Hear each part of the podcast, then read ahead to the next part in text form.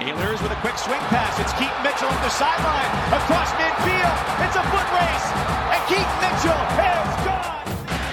Hendon Hooker can't take a sack. Double clutches. Throws. It is caught. Do they get the timeout? Bru McCoy. In. All kinds of time. Gonna take a shot deep middle. It is caught.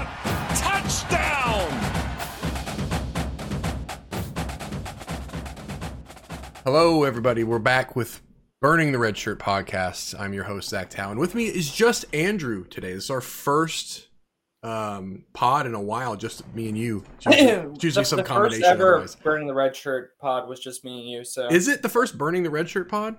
the fir- the first ever one was me and you. Okay, yeah, yeah okay. I, I, was saying, I know we've done one before, but it's it's been Yeah. a while. Um, so, well, I guess first off, how are you doing?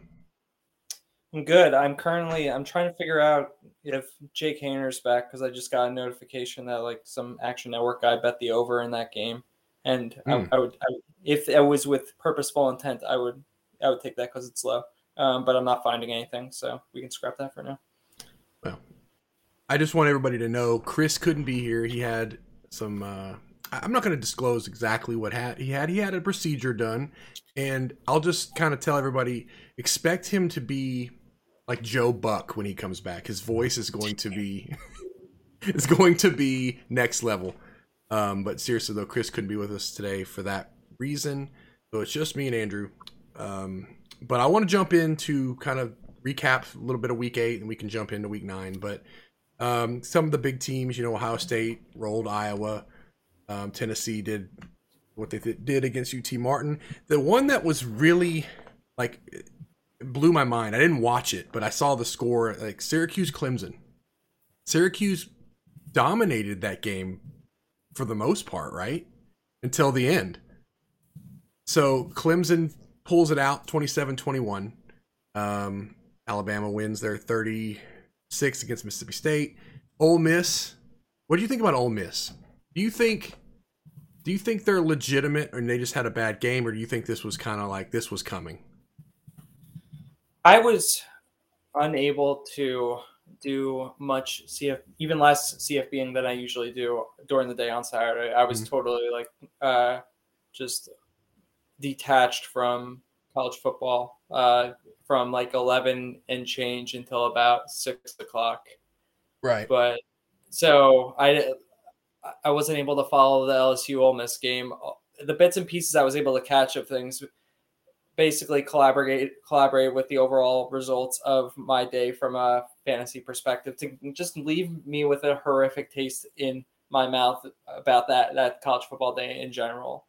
Schlee Yeah. getting scratched at like eleven fifty five. I got him out of all my lineups, uh, but it's still it's still annoying and it sucks because he would have gone for fifty against that against Akron's whatever if you want to call it defense or whatever.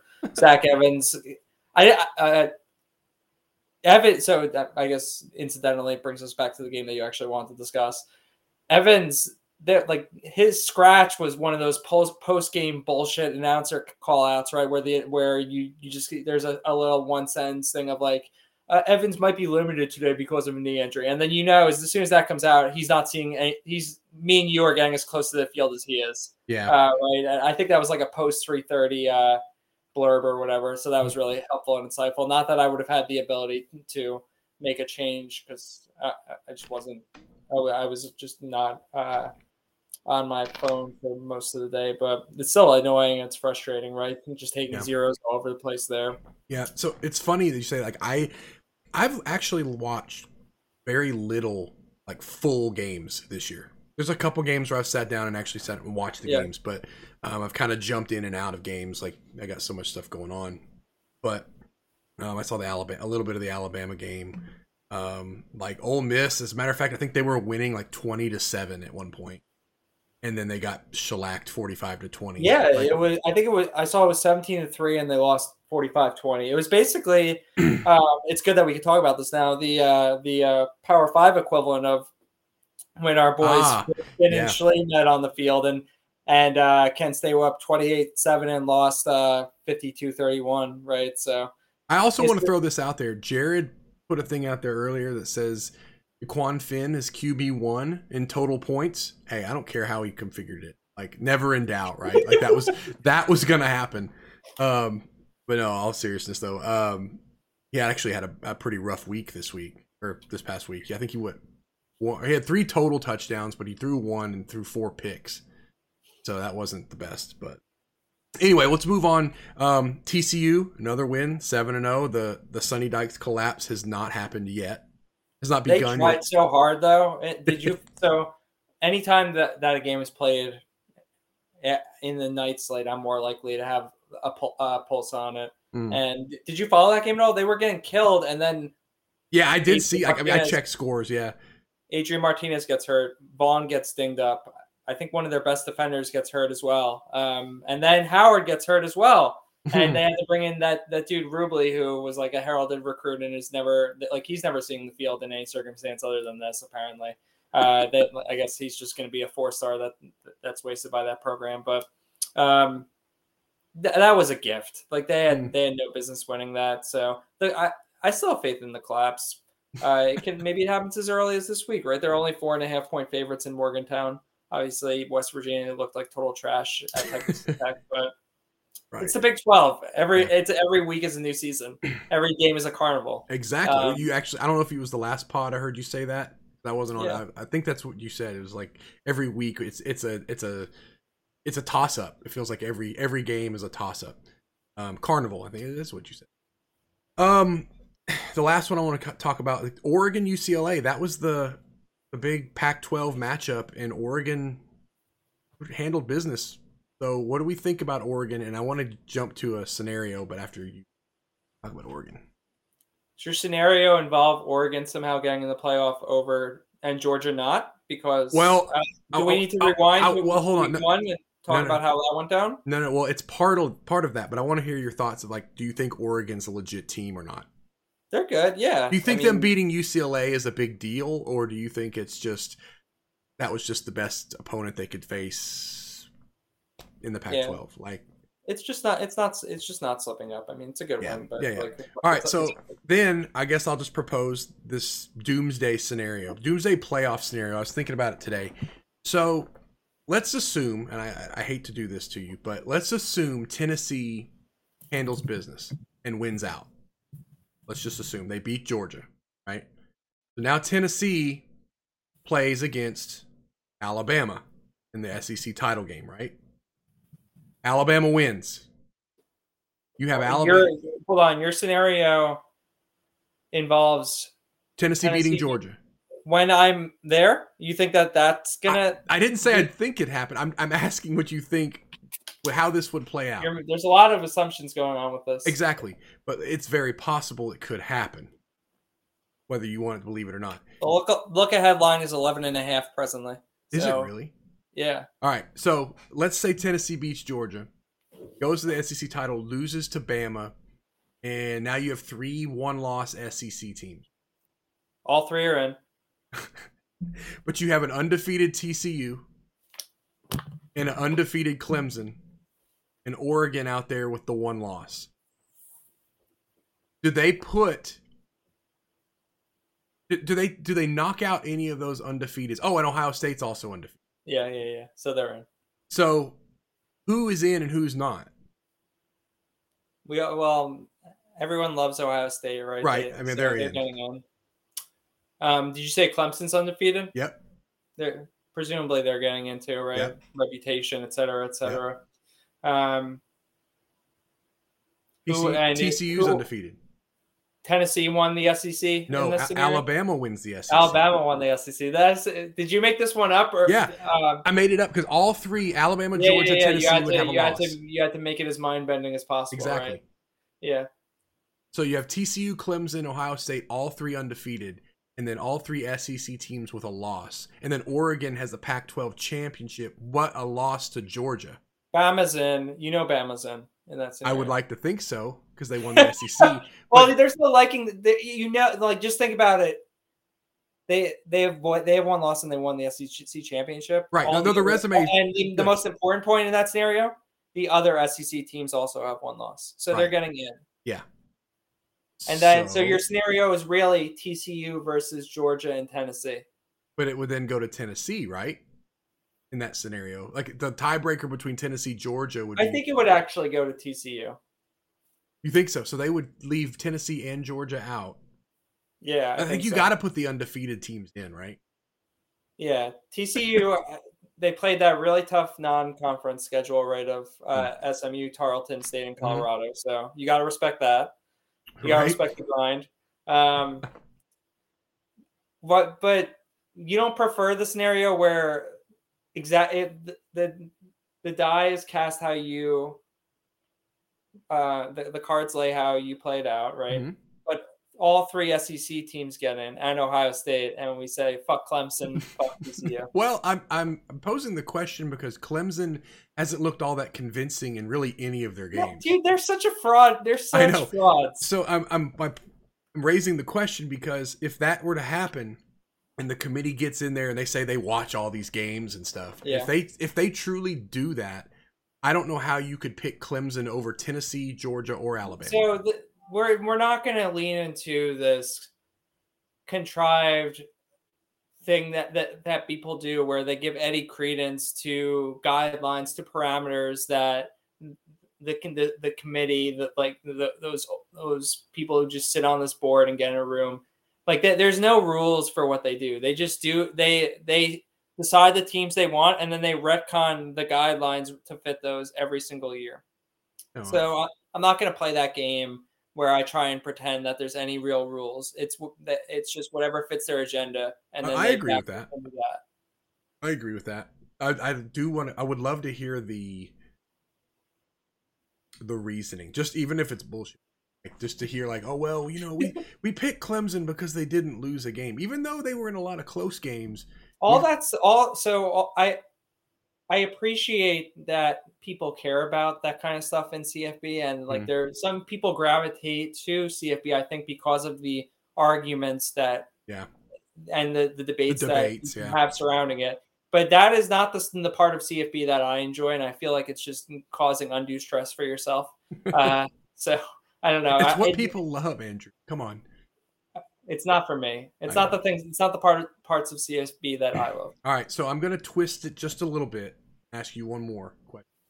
Let's say TCU collapses, they're out, right? And the Big 12 champ is one loss team, whatever. But Oregon wins out. Do they put Oregon in over those two SEC teams? Uh, that one's so much better, right? Right, Because how can you put Oregon over Georgia? Fuck out of here. But then at the same time, Tennessee, if you put them in over Georgia, how are you going to put them in over Tennessee, who beat Georgia in that scenario? It's forty nine to three. So But I got that. I understand. I understand that.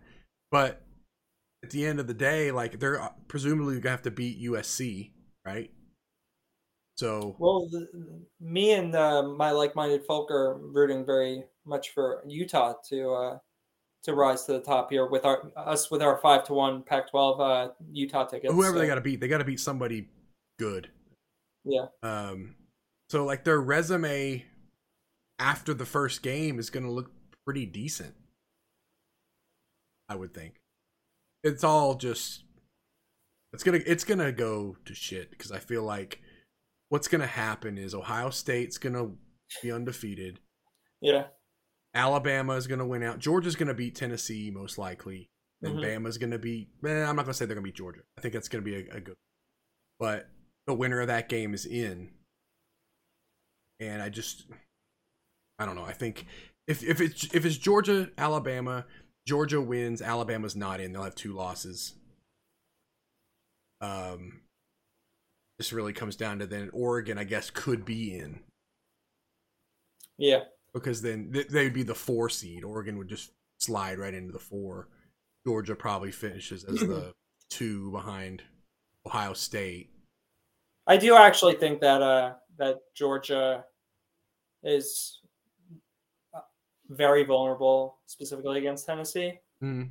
The defense is not last year's defense; it's not even close. Mhm. And the offense, since AD Mitchell has gone banged up, like so, he, statistically he's kind of whatever, but dude makes plays. He's a proper X, and when he's out, one of two things has to happen. Either we put in like Rosemy-Jacksaint at the X, and then the X is worthless, and or we shift people around in the positions they're uncomfortable with. But regardless, taking him away, it's not like with Tennessee when Tillman is out and you just have Bru and Hyatt go nuclear. That's not the way that Georgia's passing attack really works. Like, right. yes, Bowers can still do his thing and he's going to have blow up games, but outside of him, no one else on that offense is going to go out and create. Right. right. They take it. I think that the offense, from a passing perspective, takes advantage of the fact that when AD's on the field, you have to respect him. Bowers is incredible, and that and everyone else as a result can kind of capitalize by being third and fourth options. Right. Uh, so like we did this we do this every year we as mm-hmm. in georgia uh, from like with respect to injuries and injury recoveries everyone's week to week the entire year and then magically kind of potentially they return at some point but AD's been week to week it feels like for like a month and a half at this point and the uh, the offense the passing game has dipped very very noticeably in conjunction with his injury and that's what i chalk it up to so that and additionally just the defense like it's not we're like last in the nation in sacks or some shit, which I think is like there's a lot of noise probably in that statistic, but at the same time, like with all the talent we lost, Jalen Carter not being on the field really at all, like it's not last year's defense, and even last year's defense struggled with Tennessee for the first half of that game, and then we yeah we pulled away, but. I don't know. It's gonna be an amazing game. So Tennessee, it doesn't matter who they play. They're gonna put a lot of stress on whatever defense they face. Yeah. Just that offense. I mean, you, did you hear the comments Saban made about when they when Tennessee got on the goal line and lined up in the I formation? Did you hear this? No. He says Tennessee got on the goal on the one yard line, lined up in an I formation, and my defense didn't know what to do. They had never they had never seen an I formation. And I thought how much the game has changed for Nick Saban's defense to have never seen an I formation. Like they, he's like they didn't know what to do. Like they, if you go back and watch, they're like pointing everywhere, like like who to who to get, you know, what, what gap to get, and like the guy just walks in. I think they handed it to the fullback, and he just like. I feel like Tennessee is such a good offense. They haven't they have a, a good enough offense to win it all. It's a matter of can Tennessee can their defense hold up and can it create turnovers, which I think it can. If you score enough points, you don't need them to be lights out. You just need them to be competent. Stat stat nerds are talking about Tennessee, Kentucky this week, like mm-hmm. they're from a matchup perspective. And it could all be a moot point when Tennessee loses this week to Kentucky. But you know, yeah, last dude, last year's Tennessee Kentucky game was wild. I don't know if you remember yeah. it all. It was like it was one of those games that like started at seven thirty on like SEC Network and went for like four and a half hours. It was like it was amazing, just tons of scoring. I, mm. Like the the final score of the game, I feel like was like sixty to fifty or some shit. But um, yeah, that could be a fun, interesting game uh, this this week too. Yeah, I, I just I want I was thinking about those scenarios, and I thought you know it's it's kind of a weird year because like TCU, nobody expected them to be worth seven and zero. Oh. Um, Ohio State yeah, assumes they're just going to win all. Um, Tennessee, Tennessee's kind of the the the wrinkle in the whole thing. Nobody expected Tennessee to be great. They expected them to be you said fun. Yeah, fun. Exactly. But nobody really expected them to be a legitimate contender. Um, well, yeah, by the way, the Kentucky Tennessee was 45 40. Same thing. Um, but we'll move on. Let's move to this week's week nine games. Um, and of course, this week begins the weekday MACtion.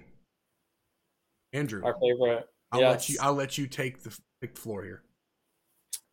So we we don't we want to be ahead of the curve, right? We don't want to be lagging behind here right. at burning the red shirt, right? We are we are first movers, we are ground shakers, we are shifting the paradigm. So mm-hmm.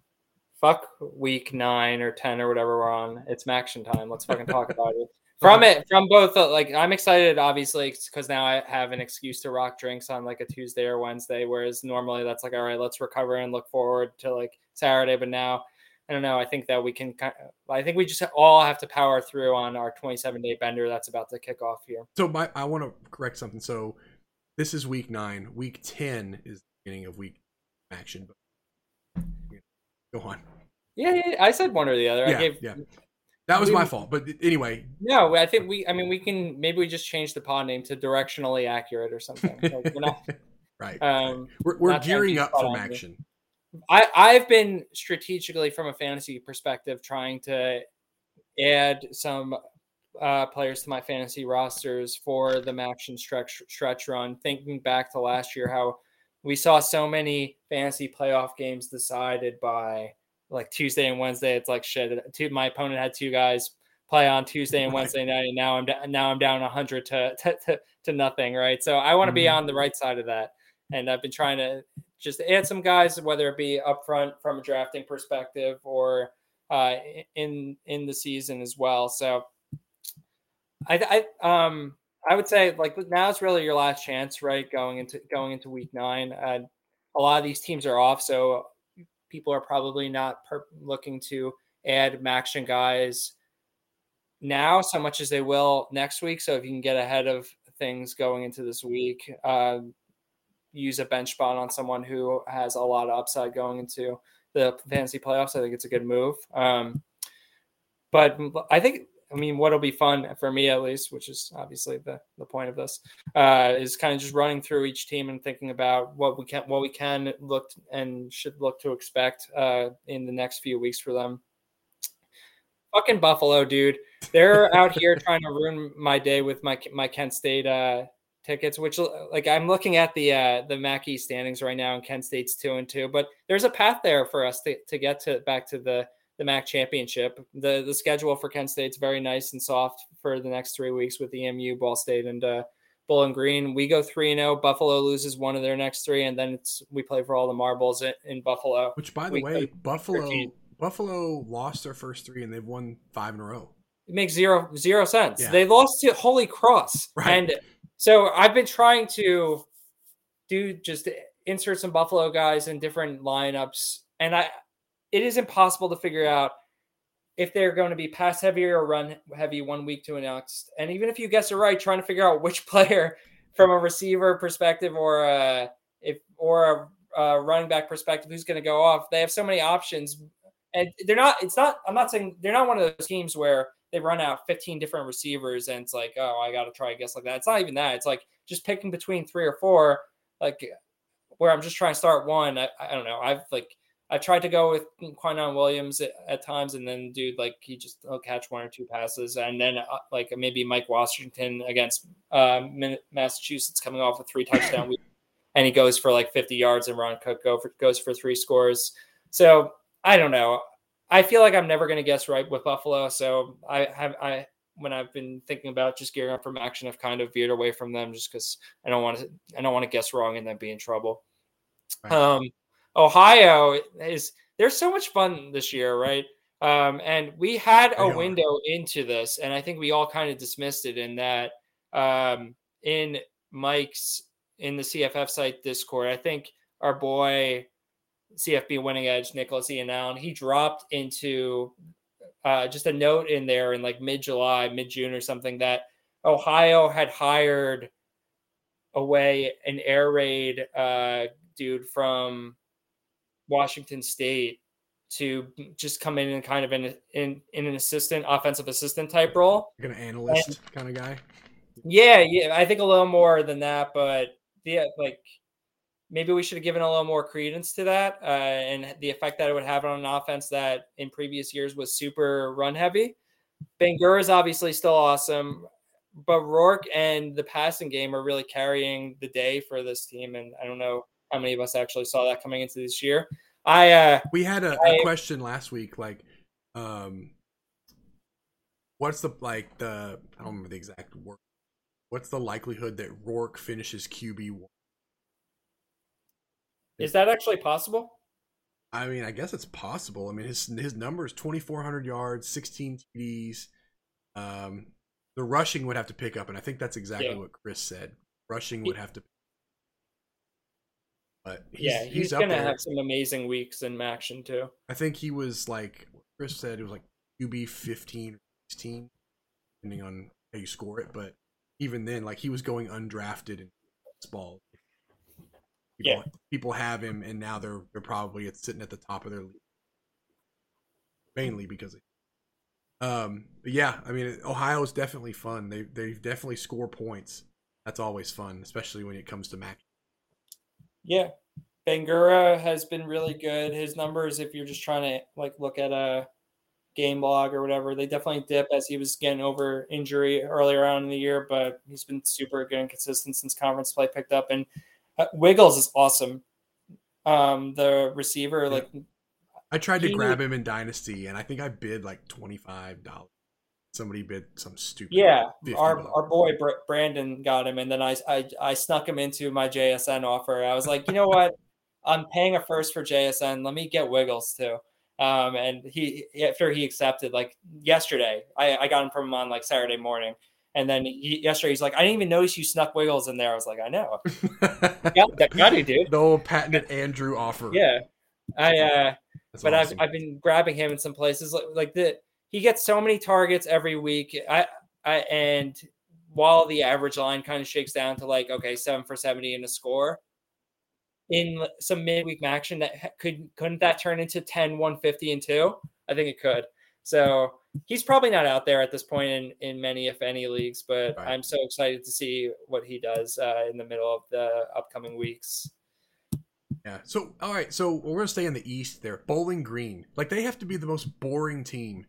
That I- I've long been a Matt McDonald sympathizer, and he Right. both the last both the last two years, I feel like he's popped for a random fifty point game or 2 Mhm.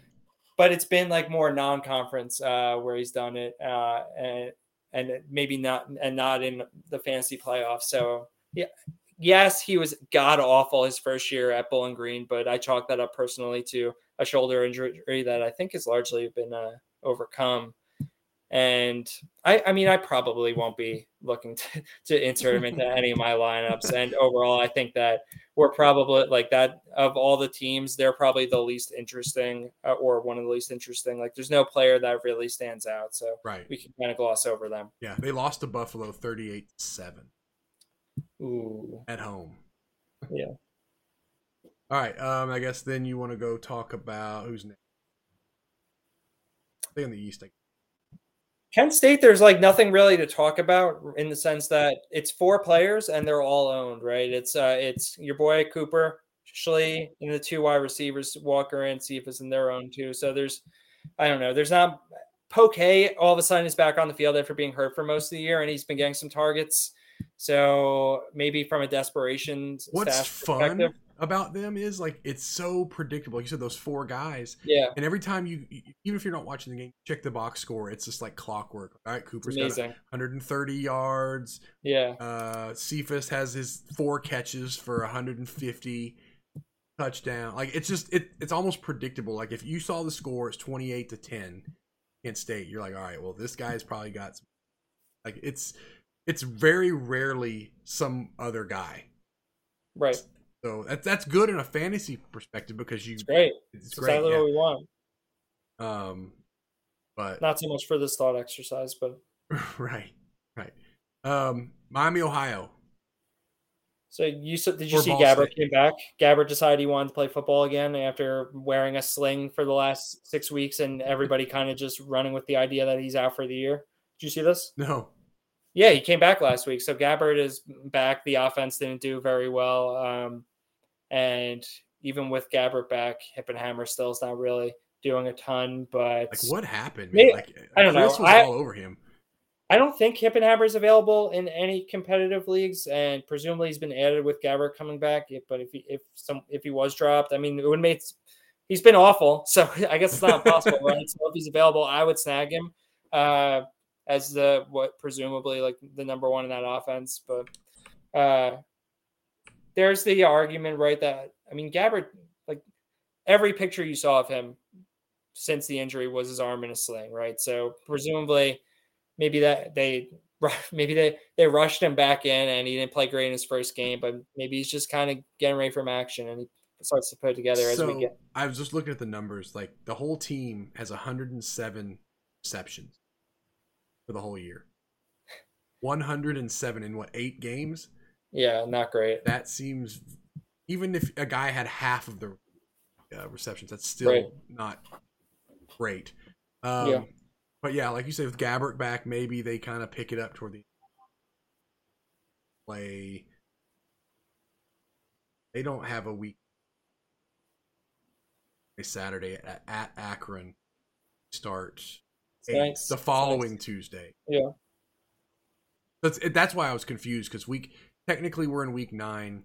The MACtion would start in week ten, but we won't Right. we won't pod before MACtion.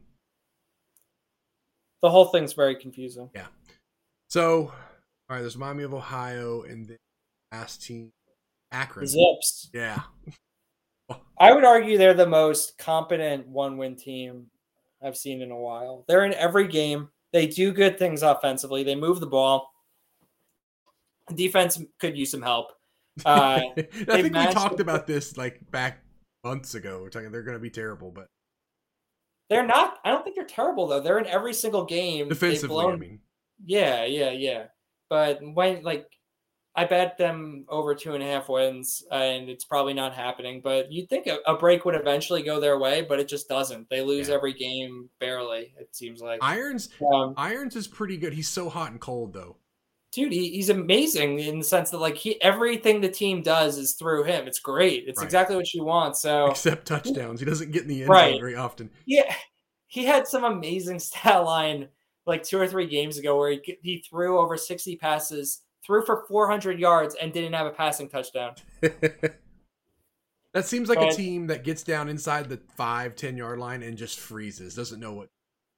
Yeah, the uh, the adage that uh the red zone is where you really lear- learn about a team and a quarterback in particular is so true.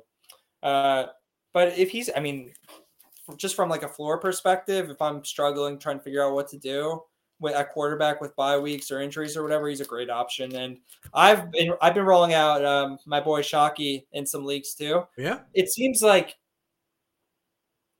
there are two to three receivers on that team that can pop any given week, but Shocky's always going to get targets. So the, the problem I have in so many of my league, not so many, but in my dynasty leagues is we're talking about rosters that are 35 to 50 to 60 players deep. And I can never figure out how to, who to start. Um, it's just not my, my best skill. I don't have good process uh, in it. And I'm always deciding uh, between like 10 got plus guys in my in my flexes. So what I've been gravitating toward the last few weeks is guys like Shocky, guys like Keaton, who I know are getting 10 targets. And I'm probably compromising some ceiling, but I know I'm probably I'm getting 10, 15 points as a floor. And again, like if we see MACtion shoot out, Shocky's ceiling is insane, right? If he gets 10 to 15 catches, uh, goes over 100 yards and scores, why not? Let's do it. right.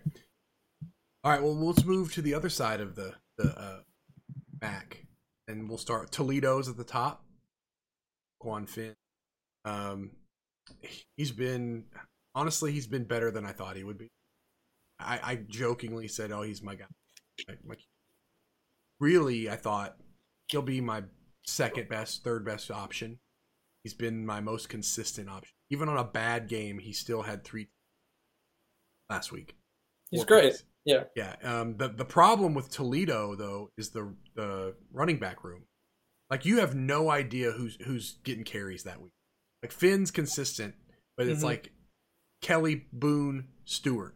Who I was about to add Stuart this week when I saw he again went for over 100 Yeah. yards. And I am nervous that he fumbled, lost two fumbles in that game. And there's nothing that tells me they're going to stick with him and not just go to one of the other guys. Like I could easily be taking like sub two points Right. if I roll him out there. So I, I grabbed Logan Diggs instead on Notre Dame and I'll just go with him because I feel a little more confident about definitive trending direction there. Uh, my boy Newton on Yeah, uh on just about to Toledo, dude. He's the he's the dude. He's the the he is the Matt Landers this year. He's going to have some big action weeks. oh yeah, that's fantastic. I hope I hope Finn has six touchdowns every week, and, and then I ride off into the sunset.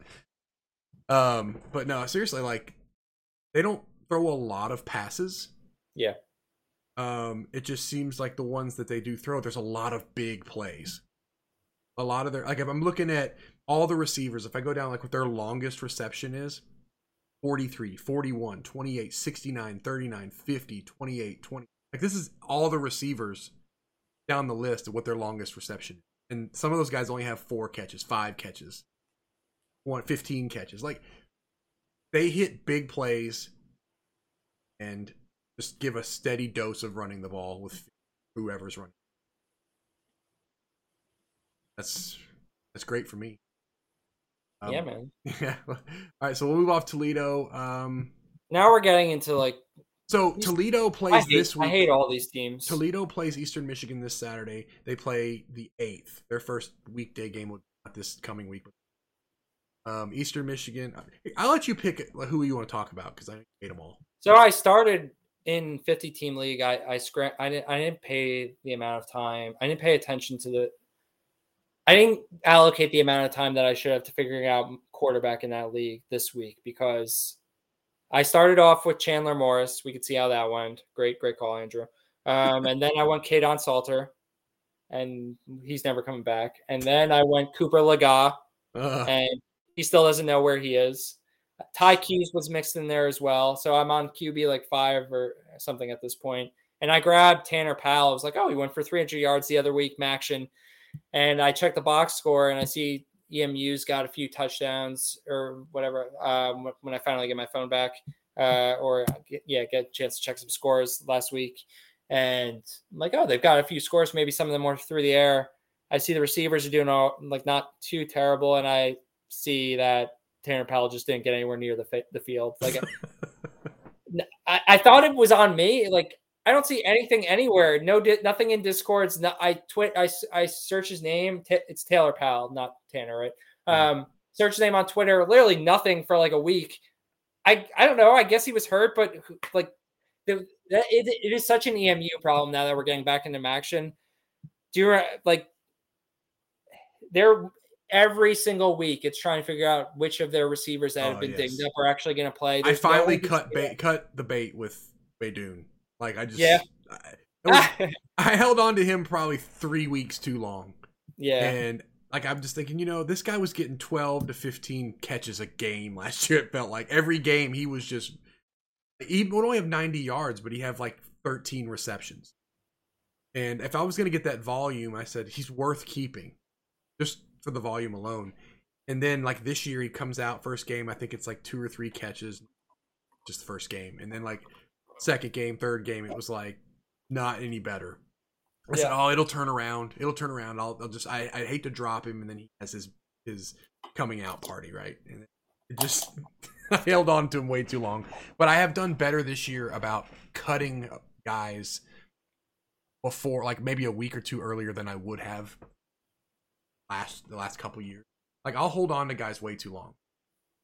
Interesting. it's- So we and it's at a have this- detriment to my team. I'm like, yeah. So we should have this discussion on a on a future Yeah. pod. 'cause I, I've I've thought about this recently about the different quadrants of like guy I believed in played poor poorly, guy I had no opinion about of broke out, um, and like how I view and how I action on those different quadrants because I think Hmm. that it's interesting to think about the differences in the greater contract just- of CFF. I'll just say, just in our the dynasty we're in, we don't roster enough players to stash all the guys you like. Because eventually, if you stash all the guys you like and they aren't performing, you're not going to win. And Yeah, you it's no annoying. chance. I I cut Tyler Harrell today. Finally. Did you like? Yeah. I don't know if you saw my tweet um, a couple weeks ago. Somebody, like, like the beat writer down there, said, "Oh, Tyler Harrell at practice today." It's like a video, and I said, "Who else forgot about him?" Like going into the year, he was going to be like the number two, right? That was that was the the plan. Like it was Burton, Harrell, Yeah. and then Burks. I mean, not Burks. Uh, Brooks, um, Earle. All those guys were all going to be falling in line. Well, that's not how it played out. Uh, No. but anyway, saying that you brought him up. But back to the MAC. Yeah, I so I am grateful for EMU taking down Arizona State and helping me cash the under on their win total, which hit this past Saturday. One of the few highlights of my my uh, Saturday from CFB perspective. So I'm very thankful to them for that. But I'm probably not going near that team. Uh, two, we're never you're never gonna get injury info on the weekdays out of uh, any source leading up to the game. There's always dumb injuries with that team, and it's not like I think you're gonna get burned if you try and roster and attack them uh, more than you'll profit from it. So screw them. So Um, I, I saw some stat. I don't remember exactly what it was. It was about the I think the Pac-12, and it said something like they were like 120 and one versus it's like unranked a non-conference or something like that. And the only loss was Arizona State, the Eastern Michigan. Incredible. I don't remember I- the exact stat, but it was something like that. Not even in my wildest dreams did I think that that that that we would get cash and L on that game. Like I was like, all right, like they're not they're not winning eight games here. There's no effing way. But I didn't. There's no way I thought that EMU was going to go into to Tempe and take them down. So Yeah, it's great. that's a great win. Yeah, a great win, regardless of Arizona State. Like that's just a great win to go. Yeah. Um. All right. Well, then Western Michigan. I know Ball State. You you get Ball State and Miami, Ohio mixed up, right? That was that you yeah, that said that. of course, all the time. I so much of what I do from a memory perspective, come like comes back. There's a like there's probably a more articulate articulate way to describe it, but like I I can I can recall like uh scores and games that happened so long ago or whatever on a specific day or whatever. But some it comes back like the way that I process and the way I remember it has as much to do with what happened on the field as like the colors of the teams that played today and like I don't know. Um it's like I don't know uh, the way that authors describe things in the books. Off in books, oftentimes there's a there's like a there's imagery and there's color scheme associated with what you're reading and uh, and stuff, and the, like the way that they describe them. Like I don't know, I process sports from that perspective as well. Uh, but so that dovetails into why I think I, I mix up Ball State and Miami, Ohio all the time. Right, same conference, same color scheme. It doesn't help that they're like the same team. Like they have the same record all the time. Like Right, right. like it doesn't help when they're when they're all like five and seven. Like it doesn't. There's like no separation. Like if they were to play ten times, they'd probably each win five, right? Yeah. So What do you want to talk about Western Michigan real quick? They- Yeah. They started some true freshmen at quarterback. His stats looked whatever. I, I haven't allocated the time that I should to like actually try and figure out if there's anything interesting uh, there. The running game doesn't seem like it's been overly efficient. Like Sean Tyler's done some stuff, and Ladarius Jefferson's been popping in, in and out, like just missing games here and there and stuff. Corey Crooms, right? I feel like he could definitely do something, some action type things, but they it seems like they're pivoting away or to, like pivoting toward st- like with this true freshman. I think his skill set is more aligned with like running the ball. So I feel like they're going to become less and less uh, pass heavy. So I don't know if I'm gonna like So- if I'm gonna try and target Western Michigan receivers. So I didn't forget. Um, you brought this up earlier this year, like probably March, February, March, like one of the first episodes. Um, you were talking about Western Michigan and the running game, and you brought up was it Zahir Abdus Salam? Yeah, he got carries last week. right. And I saw that, and I said, "Oh, here we go! It's it's heating up. MACtion time's right around the corner. This might be it." But he's It only not- he's only got was not twenty it seven. though, right? He's got twenty seven carries for forty seven yards. It's not it. No. He, yeah. But- we, we allocated, we as in me, allocated like uh, 20 minutes of a pod to talking about him. it was back in February or March, wasn't it? Like the bowl game. Didn't yeah, like, I mean, it's tough nuts? out there, man. You got to do what you got to do. Yeah, to fill it's you know when we talk CFB, especially like it's February, like you're you're totally speculating something that's like six months out, um, and you got guys that you're like, you know what, he finished the year strong. Why wouldn't we think that he's going to pick up where he left off? And a lot of times, that just doesn't happen. Like they just go back to where they, Yeah. they know their role. You only got this opportunity because these guys were hurt. Now go sit down. Right? Like it just feels that way. Um, Mhm. Regardless of how you played, you look like Walter Payton out there, but if we don't care, not starting. But I, I wanted to bring him up because I, I remember you bringing up uh, early pod. Yeah. Um, and then I guess Central Michigan, Northern Illinois. Anybody? Anything? Don't forget Ball State. So Oh, Ball, State, is, Ball State. is awesome for not necessarily the exercise of looking for guys to add, but just they're very Kent Statish. Hmm. You know where the ball's going. It's going to Jay, Jayshon Jackson. It's going to Carson Steele. There's a couple other receivers that mix in more so than with Kent State, right? but those guys are going to get theirs, and like they are going to They get that sweet tight end too, right? Koziol or whatever. Yeah, but Jackson and Carson Steele are going to crown champions for fantasy this year, and I think Paddock can even be uh, potentially a guy that if you're just mm, like you're scrambling to figure out who to start, it wouldn't surprise me if he goes for over 300 in action this week. Like their passing game, I, I as we were drafting, like he was the he was such a, a question mark for obvious reasons. He sat behind uh what's his name Drew played for like four years or whatever. We had no idea if he was gonna. All we wanted him to be was competent so that we Right. could draft Jayshon Jackson, Jayshon Jackson at a respectable uh, draft slot. And I mean, he has he has been, and I think that it we're gonna like that is. I, they're going to make for some fun action. I think they're Yeah. going to score, score points, and we know where they're going to come from, so they're going to generate some nice fantasy outputs. All right, so, Central, Yeah, go ahead. Go ahead. yeah. Central feels like it's just things are just heading in told direction. Right? Hopefully, Lew Nichols comes back uh, hmm Yeah. and kind of saves face for the program. But him going down, Lukes down. I I don't. I have no idea if Bailey is uh, Miles Bailey or whatever his name is is healthy at this point. He got pushed to the side when Lukes broke out. Um, let's look at that box score from last week real quick. Yeah, it doesn't. It doesn't look like he got in. Dude, did you look at this box score by the way? No. um, for CMU last week. So I guess something happened to Richardson because some dude named Jase Bauer comes in at quarterback, and there there was something that was interesting about him outside of him just being super DJ Ironsy and throwing it 25 times and then running at 16 for 109. There was something else that caught my attention. I can't remember what it was, uh, but the the after Lukes got hurt, maybe it's maybe it was just this. So Lukes has seven carries. The guy, the running back who was filling in for Nichols. Some guy named Jake Tolefsky, has three carries. Richardson, who presumably started the game, had three, and then the quarterback has sixteen.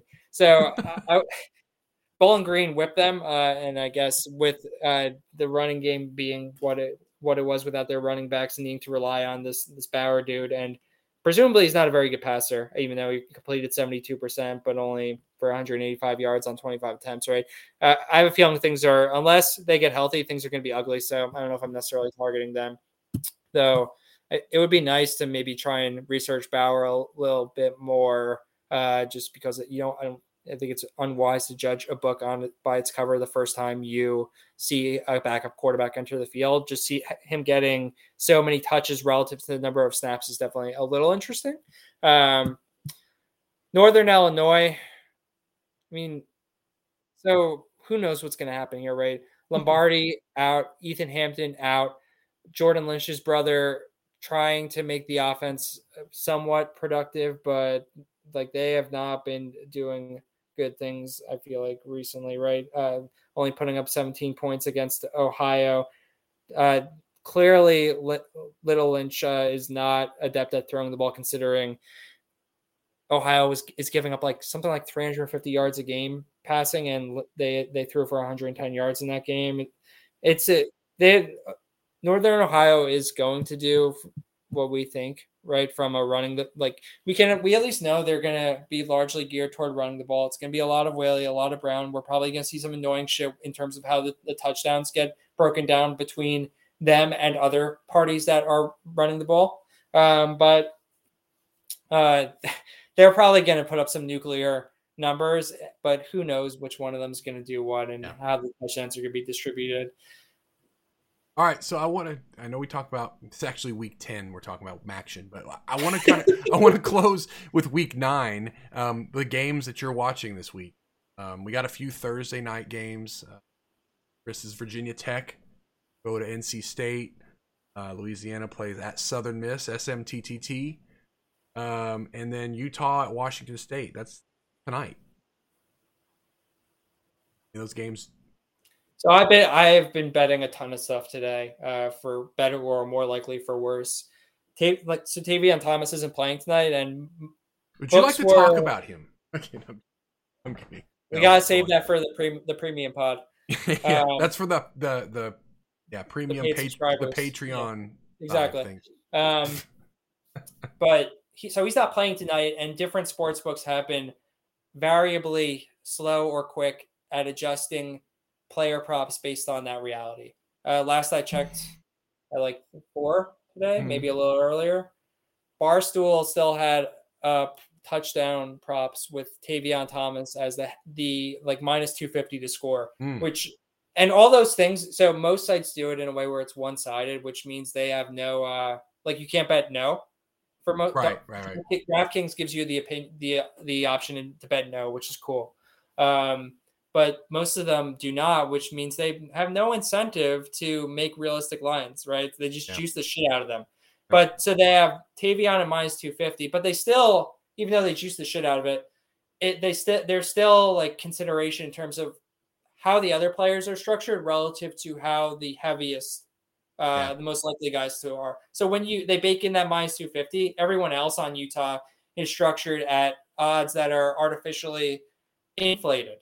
So and Micah Bernard, I mean, hopefully they don't do some fucking shit where um Jaylon Glover gets a ton of carries or something like it. I my, I assume Bernard's going to get like 75% of the snaps and he's plus 220 to score over there right now, which Yeah. is pretty insane. So I've been I've been incrementally adding to that on different sites all day. Like FanDuel had him at plus 140 for a while, and I had some of I got some of that.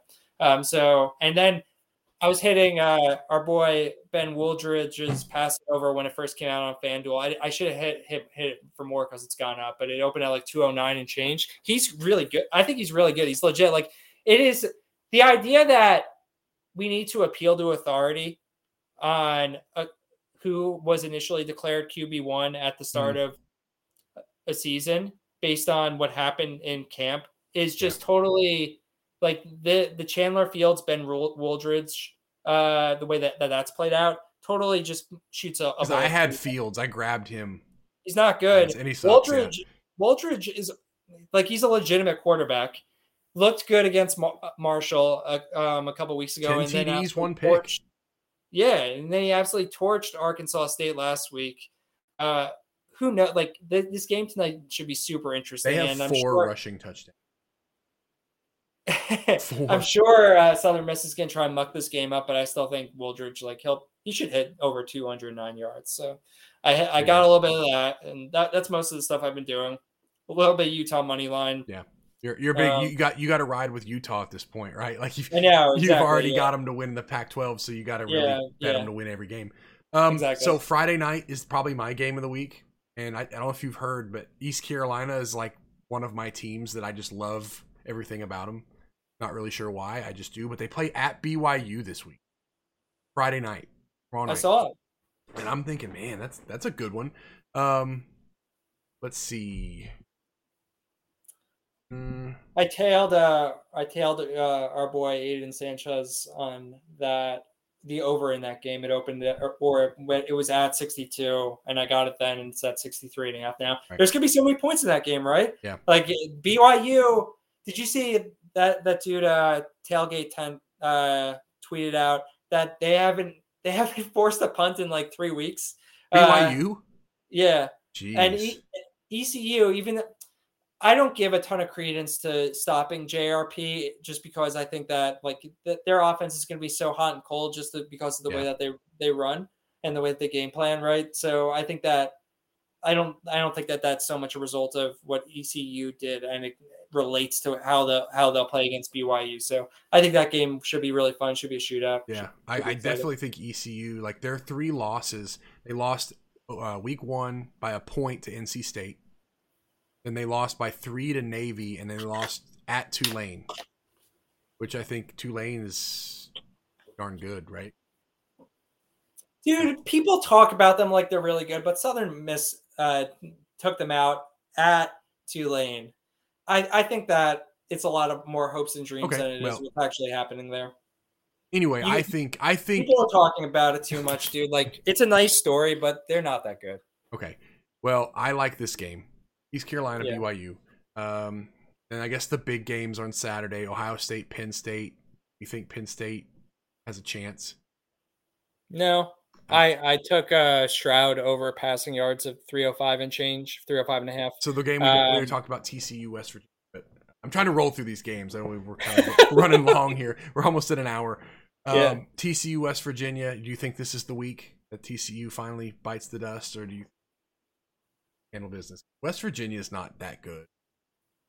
Um, I, w- I wouldn't bet Donaldson West will be back Virginia though. like, Yeah, I I, think he's I don't think I, I, don't think I'll be betting the West Virginia money line. So we could leave it at that. Only seven and a half. But all right, uh, Syracuse, Notre Dame.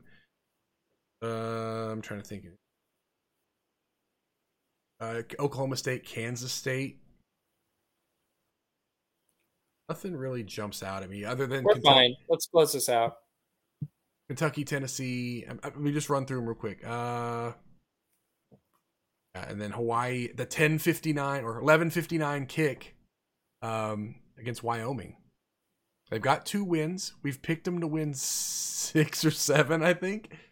Um, but other than that, it's a pretty lackluster week in terms of games. That's why we went ahead and jumped to MACtion next week. But for all of you wondering, like, why'd you guys just abandon week nine when action doesn't start till week? but that's mainly why. So I hope you guys enjoy just the first Andrew and Zach pod since the first one. I guess that's it. So next week, guys. Later.